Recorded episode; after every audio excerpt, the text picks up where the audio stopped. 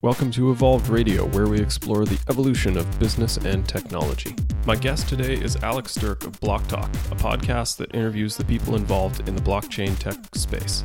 This is a fascinating area of technology that is quickly becoming recognized as carrying the power to revolutionize finance, automation, contracts, and countless other spaces. Some have even suggested that blockchain technology is the next internet. Many people have heard about Bitcoin, but most people don't know that the underlying power of Bitcoin is the blockchain, which has applications far beyond currency. This podcast is quite technical in nature, but I try to keep it accessible, even if you're not a blockchain tech nerd like us. So I hope you enjoy it. Here we go. So, welcome to the show, Alex. Uh, yeah, thanks for having me, Todd. Uh, it's a pleasure to be here. Um, yeah, I've been super excited about the space for the last uh, year. I've been doing lots of cool interviews and um, uh, yeah, meeting lots of fascinating people. There's so much going on in the space. I really, uh, I, I, I, can't uh, even grasp how much is going on, but I'm doing the best that I can, I guess. Yeah, it's really a, a fast evolving space. Uh, I think on one of the po- the podcasts that I listened to recently from you, a couple of people uh, kind of joked about the fact that you know if you've been around for a year at all in the in the fintech space, it, it, it's pretty meaningful, and uh, the the sort of the evolution and how f- how quickly the the companies are coming in and and sort of disrupting certain industries and and really changing the space at, at, a breakneck pace is really fascinating. So it's it's been fun to watch because it's ever evolving, kind of on a daily basis. Uh, yeah, like I've said numerous times that like uh, Bitcoin and cryptocurrency is going to make for a great movie one day, but uh, right now it's uh, it's like the best TV show going on.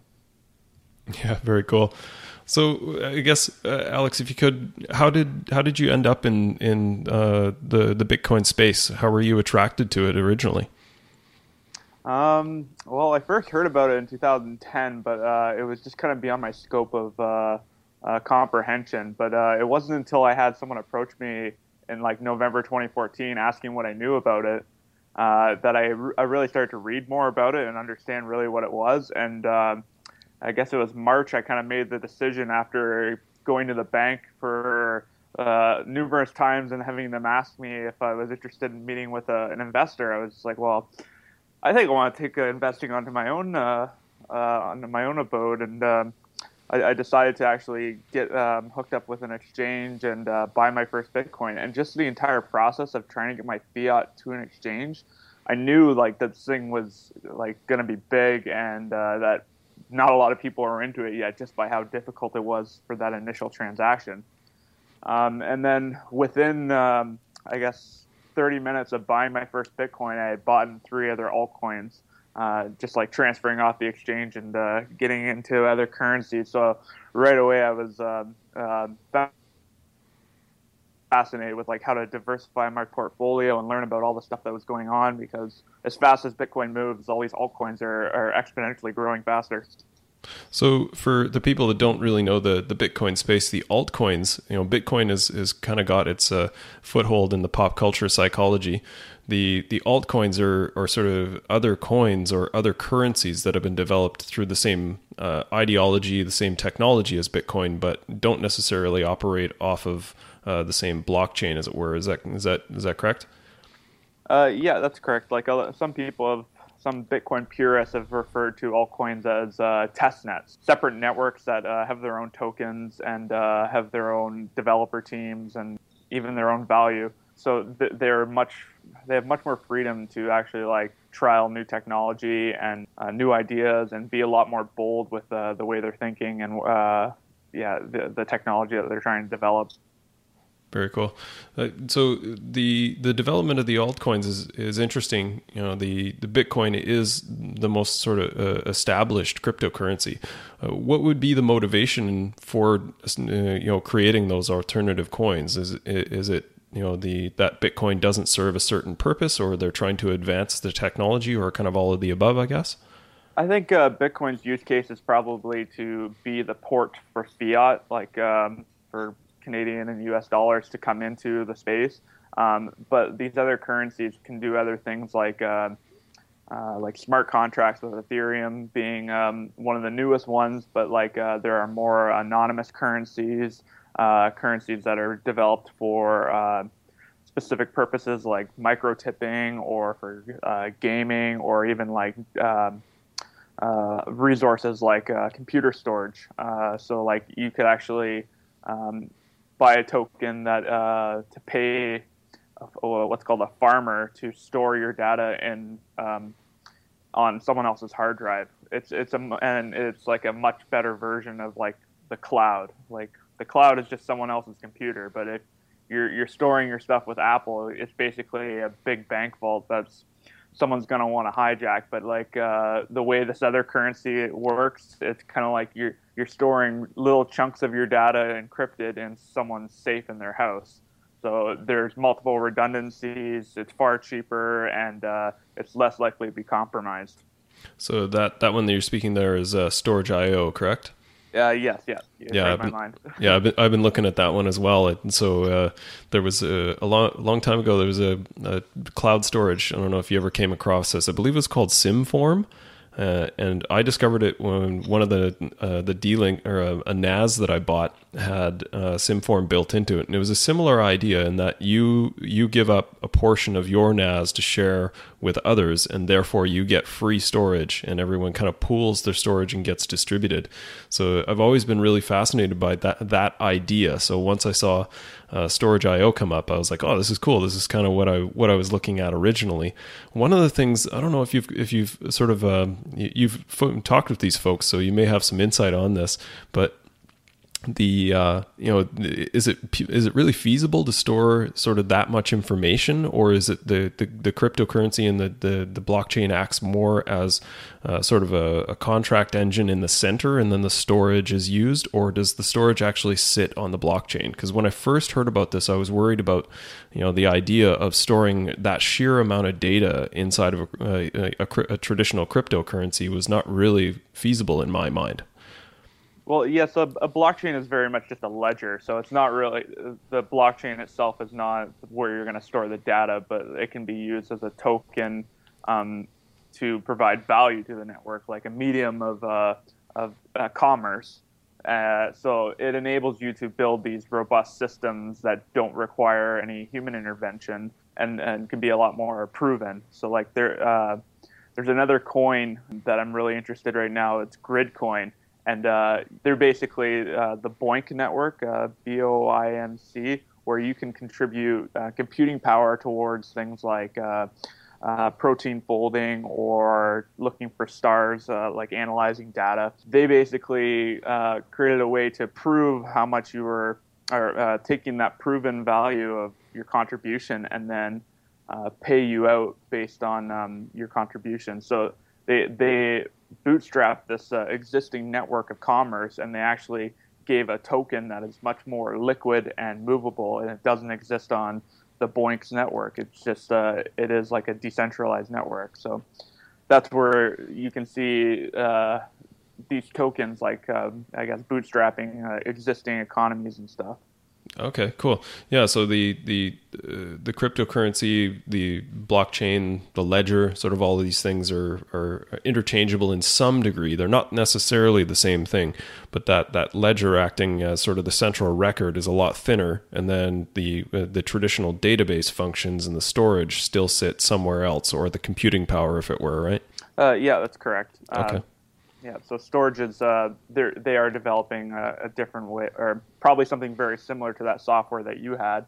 Um, it's just they're intertwining the cryptocurrency in, it, um, in a much more, I guess, modern way. So obviously, you know, you've been doing uh, the Block Talk uh, podcast for a year. Uh, you're you must be coming across some some really cool technology, some really cool people in that space. Uh, what are some some of the other ones that that uh, have popped up that you find really fascinating?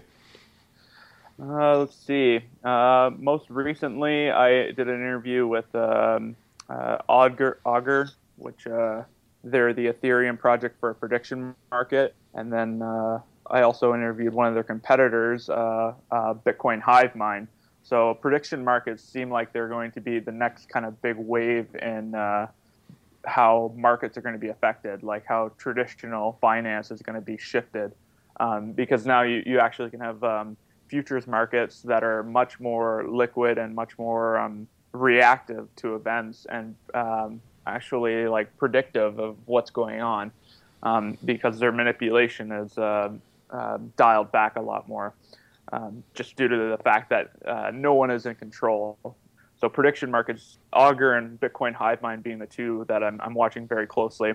Uh, one of the other ones would be um, uh, decentralized marketplaces. So Open Bazaar is one that kind of comes to mind uh, to a lot of people, uh, where they're kind of taking a model very similar to BitTorrent, where you host a, your store, and uh, and then uh, other people can come to yeah purchase from your store. So the you have to go after individual users to shut the entire network down, which for a law enforcement agency, it's just not feasible. So the network will always, exist. And then there's also they have a competitor as well in the altcoin space, uh, Syscoin, uh, S Y S, uh, and they're actually putting everything on their blockchain. So it's it's it's a different way of approaching the problem. And in my opinion, I think there there's a bit more incentives for them, and uh, they were just uh, added to Microsoft's uh, Azure platform. So yeah, those, those are four four projects that uh, I recently interviewed that were very very satisfying to talk to. You mentioned um, Microsoft's participation in the in the cryptocurrency space, uh, and the you know they're uh, going pretty heavy. They they have a blockchain as a service on Azure. Is that that the is that the case? Is that the, the name of the, the, the service that they have? Yeah, yeah. Uh, so it's essentially allowing like um, their cloud services to be used for a lot of these blockchains. So, say you wanted to host a node for Syscoin, but you don't want to tie up your computer all the time. You can now uh, pay for their service and have uh, like one-click access to adding a node. So I can create uh, one Syscoin node very easily, and uh, um, so I think in this way, Microsoft is kind of um, uh, getting a head start on the competition, like before Google or Amazon um, can uh, set up their cloud systems to do this hosting for people. Yeah, they're definitely ahead of the curve. Um, I think a lot of people recognize that uh, blockchain and, and Bitcoin, as it were, um, the cryptocurrencies as a whole are, are very much in the, their infancy. I, have heard some people refer to um, the people that are involved in uh, blockchain technology at this point are the fringe of the fringe. We're really not anywhere near mainstream adoption. So it is interesting to see that Microsoft has picked up on this space so early and are committing uh, some resources to it you know, without without a sort of a lot of uh, what you would call commercial application at this point, it's, so much of this is still in development. But it really lends sort of credibility to the, how how uh, how powerful the development of of these technologies is going to be. You know, a lot of the um, uh, financial banks, uh, hedge funds. Uh, lots of these guys in the in the financial markets are starting to recognize the the development of of fintech, and originally probably saw it as a, a bit of a threat to their business, but now are actually starting to see the value in it uh, for for the the evolution of their business as well. So the the mainstream adoption is is coming, I think, a lot faster than than certainly I would have recognized. Uh, it's been been interesting to see that that the the pace of that adoption as well. Yeah, and I, I think they they really understand that um, they have a fundamental flaw where it's like the settlement time is an issue. Where at the end of the day, the bank doesn't really know what they own. Um, like they they would have to clear up all their books. So like there's this huge lag that kind of uh, settlement kind of goes across the system and has to be cleared through the top of the bank. So in a way, it is almost like a, a pyramid scheme of technology. Like uh, everything has to go through uh, like one central authority or one trusted authority. So the this blockchain idea, this decentralized consensus, it, it's going to help a lot of people. Maybe starting at the bottom, but now the guys at the top, they they're even understanding like the second and third tiers. They're like, oh well, this is going to help us just as much. So the the private blockchains will be coming, and uh, they're already in development. I've already seen a, a TD business card that said uh, blockchain consultant. So uh, it, it's very cool stuff. Wow, that's cool. So the uh, one of the other spaces you mentioned, um, you know, helping people sort of on the bottom or the top. Uh, one of the spaces that I've heard talked a lot about is the application for the the fin technology, fintech technology, really having an application in you know parts of the more remote world like Africa, Indonesia, um, more um, places that, that don't have sort of the more traditional infrastructure. Uh, you know, I've heard use cases around in uh, African countries where um, the the cell phone providers actually function as a bit of a bank, and everything that they do for financial transactions is is managed through their phone and comes out on their on their their cell phone bill.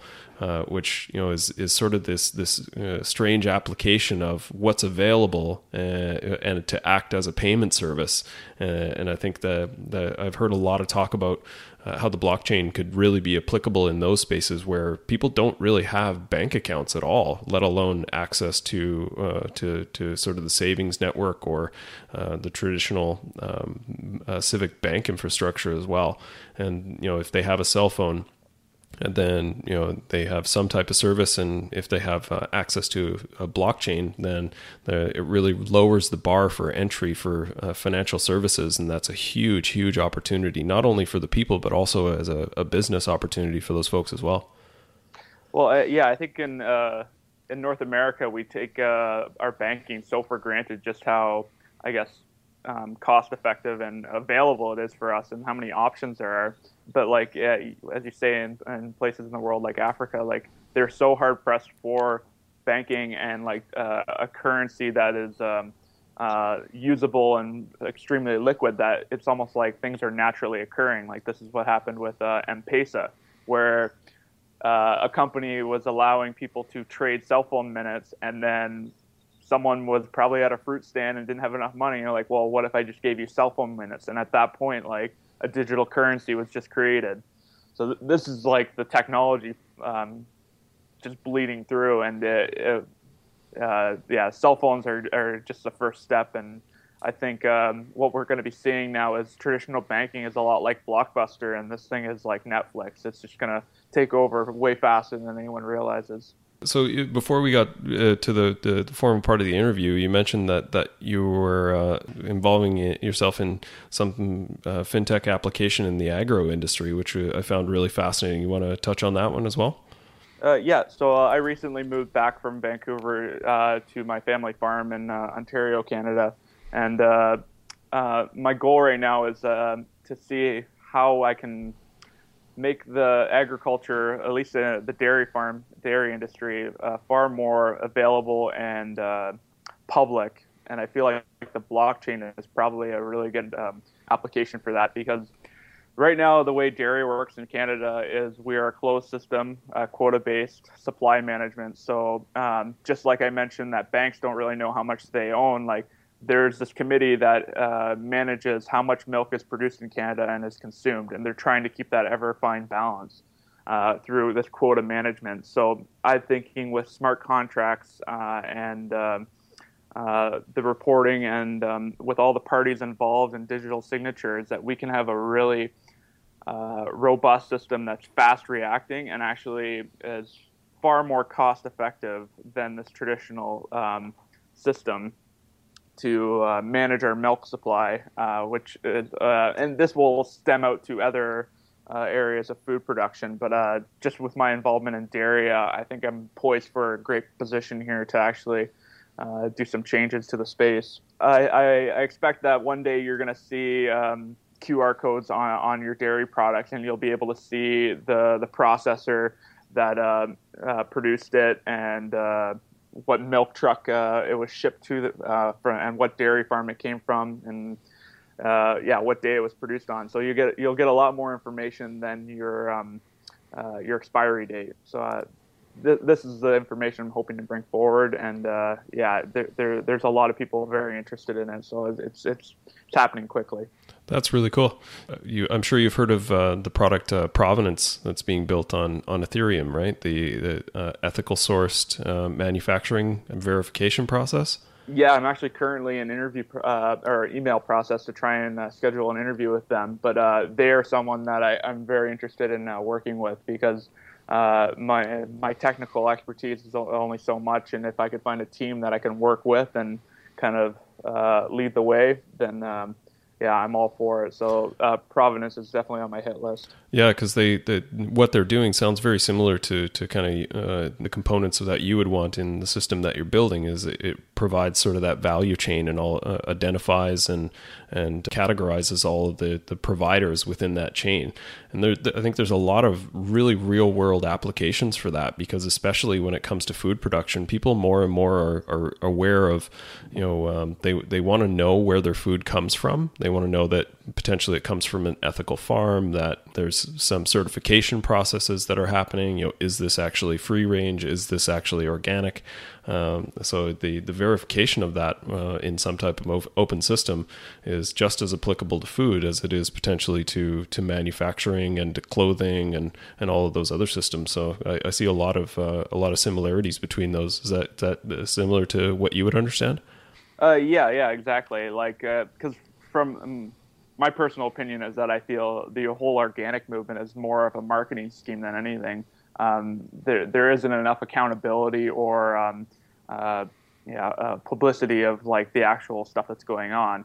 Um, like the uh, inspections that we, we get a random inspection every year, and uh, I, I feel like if the public could actually see the results of those, it would be far more beneficial.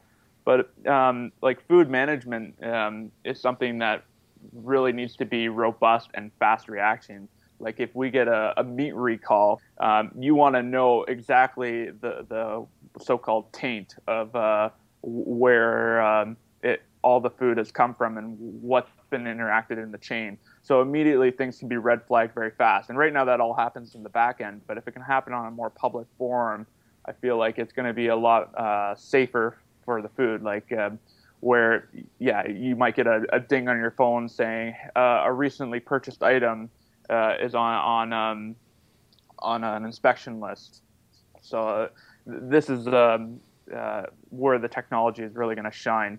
Uh, the other portion is um, counterfeiting. So as you mentioned, manufacturing goods. Right now, it's a billion-dollar industry of counterfeiting going on in electronics and like consumer, uh, like handbags and everything like that. So we're going to see it grow beyond food with just all the products that we have are going to have like this production trail and signatures from the original supplier so you actually know what you're buying is an apple iphone and not like a chinese knockoff or your gucci Vuitton bag yeah, it's cool. It's uh, this is what I really found fascinating once I started to peel back the covers on on at the time was just Bitcoin and and discovering sort of what was underneath first understanding you know the cryptocurrencies and the technologies that that underlay that. And then understanding the blockchain and the the sort of the wider applications for that was it really sort of bent my mind the potential change that this could bring to really anything.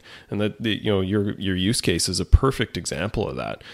Sort of uh, average conversation you would think well farming you know how how would you know uh, a cryptocurrency technology be applicable there? And you know the example that you gave is you know we just went through kind of the list of well it's here it's here it's here it's here. So it's it's really interesting to see how quickly any type of industry can adopt sort of this verification system and um, the use cases that can be established for uh, for those applications uh, grows exponentially, limited only in part by the imagination and how it could be applied. Uh, and I think that's a big part of why this is such a growth space is that uh, you are only limited by your imagination. If there's some type of contract or ledger or any type of record uh, for information, there's an application around the blockchain. Yep, and um, I'll, I'll say again with uh, the dairy industry, like being one of the more progressive uh, industries in terms of technology. Like everyone right now has like these uh, fitness trackers and everything. Um, we've had uh, ankle bracelets on our, our, cows to track the temperature and movement around the, the, the farm to uh, to find out their health and everything for the last eight years. So this is all like uh, technology that was kind of pioneered in agriculture and like it kind of trickles down to uh, a more consumer level. So it might be that like uh, the, the farmer is going to have more um, blockchain technology before the average consumer does. But yeah, th- this is uh, permeating through everything. Like being that this is such a, a radical shift in the way computer science is done. The decentralized consensus is a is a massive change on, on the entire front. Very cool. So the the farmers originally brought us our food. Now they're bringing us our technology. Yeah, yeah, I hope so. cool. Uh, so I guess uh, what do you see for kind of the future? You know, you've you've um, you've been dipping into the industry and really sort of getting deep to understand the, the, the products and the projects that people are working on. What do you see sort of the or the course in the next couple of years and the progression of this technology? Um, I think it's going to be um, uh, a lot in the uh, public sector. So like uh, government systems are going to be phased out, but also like um, well, what's something that we all interact with every day that we all share and what a lot of our taxes go to? Well, it's the roadways. So when you have the advent of something like self-driving cars coming along, where not only are consumers or, um, um, or sorry, residents of a country using um, these roadways more often, now you have much more companies. So these self-driving cars are going to be these mobile computers, these Wi-Fi hotspots uh, they're going to be nodes, they're going to be miners. They're, they're going to be reporting on um, all the events that are going on. So uh, I said like these self-driving cars are probably going to end up being like police officers, like uh, where you could get a tip uh, of uh, the, the, ticket that you issued to that guy who just cut you off, or uh, or like you could be bidding on um, a parking space before you even get there um, to uh, kind of have a rationalized demand. So like you're, you're going to be seeing a lot more, I think, uh, of this technology coming uh, uh, in terms of like highways and um, city streets, uh, like uh, j- just the uh, the public sector roadways and whatnot. So that that's an area that I'm, I'm seeing a lot of potential growth. Uh, sort of the, ubiquity of the the uh, the technology will really surround us, right? It, will be interesting to see how much of how much of this has to be interacted with versus it just kind of happens in the background. You know, you hear a lot of people talk about the rise of the algorithm and how much of our lives are really uh, determined by algorithms you know, that are, in, for a large part, invisible to us. And I think uh, it'll it'll be interesting to see sort of the the level of play that that then has uh, as the the necessity for those algorithms really becomes uh, an exponential growth. and how much do we have to sort of touch these things and manage them versus they just kind of really happen and we forget that they're they're occurring in the background. Uh, yeah, pattern building will definitely be uh, a large portion of our recorded future. I, I guess uh, we're we're coming into a, a time in, in, human history where pretty much everything is recorded. Like um, ten years ago, like celebrities were talking about the fact. Uh, uh, it's like, oh, so you mean everything I do now is going to be recorded and uh, saved for all time? Well, they had that kind of epiphany moment of like, geez, like, um, like everything I do is going to be recorded uh, but now, like uh, uh, we as consumers or we as the average Joe are, are going to have this um, the same sort of uh, recording of all of our lives, like uh, where every moment is going to be calculated and measured and uh, through that we're we're going to have a lot more measurement and predictability going on. So uh, I mean, a lot of people would apply kind of these nefarious things to those ideas, right? That every, you know the computers are always watching me, and everything that I do is somehow recorded in some database somewhere, and the the video, all my emails, and you know there's this certain level of paranoia around how prevalent technology is in our daily lives.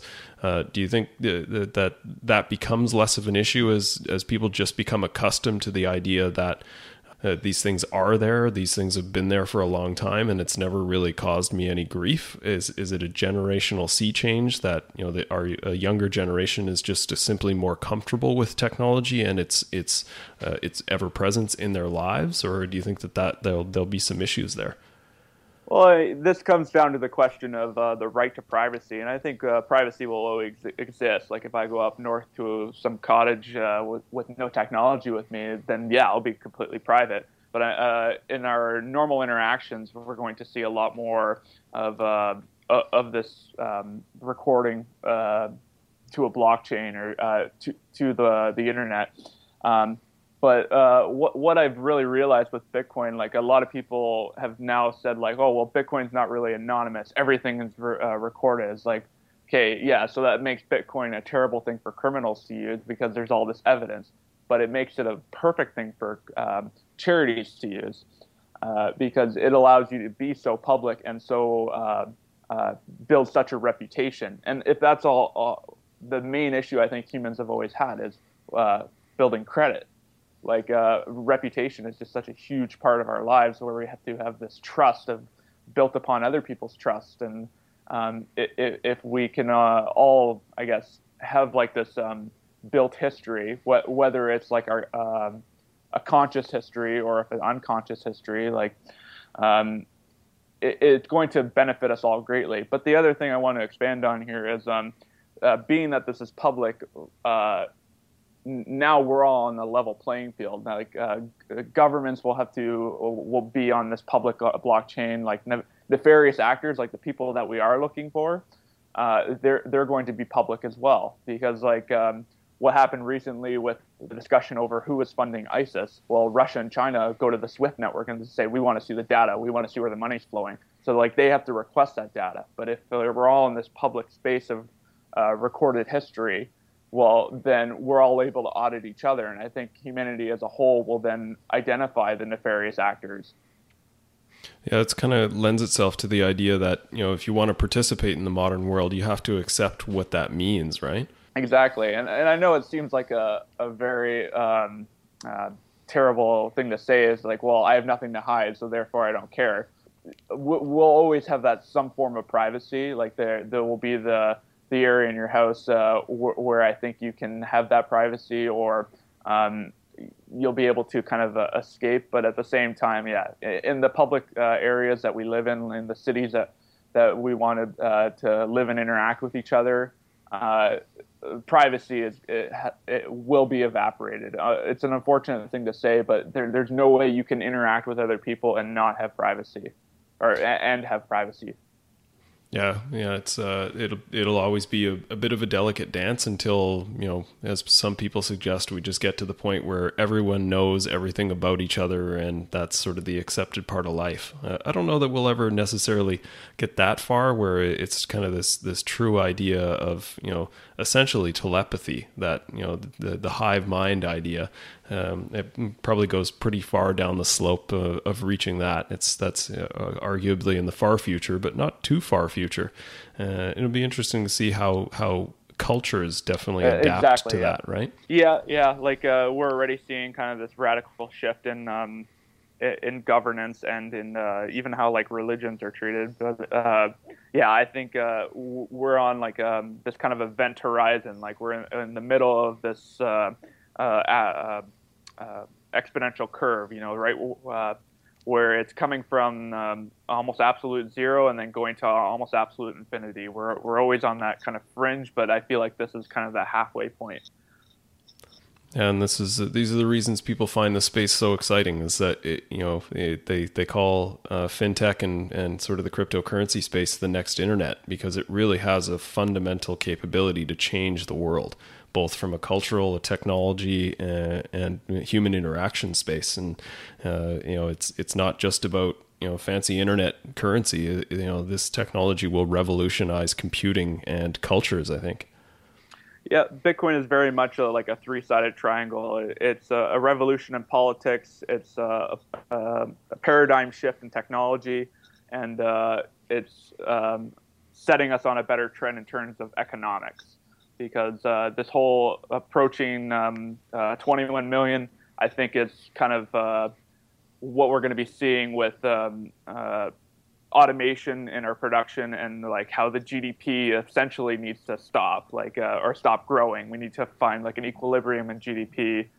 So this is like my my general thoughts of Bitcoin. It's just three main things that it's gonna kind of set us on the right path. Well, it'll be uh, incredibly interesting to watch, and uh, we'll definitely follow the events in the news and, and keep tuned into uh, the Block Talk podcast for more insights on the projects and the people that are that are changing the world, as it were. Uh, yeah, I'll actually mention that uh, next Tuesday on March 29th, I am uh, doing a podcast with Vlad Zamfir of the Ethereum project. He is in charge of the Casper fork. Um, and uh, yeah, I'm super excited for that. And then I have Augur coming back on for their beta very soon. Um, so yeah, look up uh, Block Talk on pod uh, on uh, YouTube, and uh, you can follow me on Twitter. Um, I'm Alex underscore Sterk, S T E R K, and uh, Block Talk is Block underscore Talk. and uh, yeah, that's pretty much my shtick. All right, awesome. Well, I appreciate you taking the time. Appreciate uh, the the effort that you're putting into uh, into the industry, and uh, it's great chatting with you. Thanks, Alex. Yeah, thank you so much. Okay, take care.